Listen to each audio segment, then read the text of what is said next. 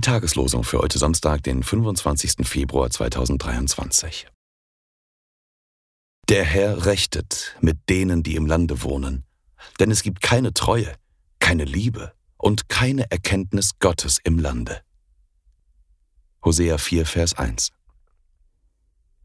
Wenn es jemandem unter euch an Weisheit mangelt, so bitte er Gott, der jedermann gern und ohne Vorwurf gibt, so wird sie ihm gegeben werden.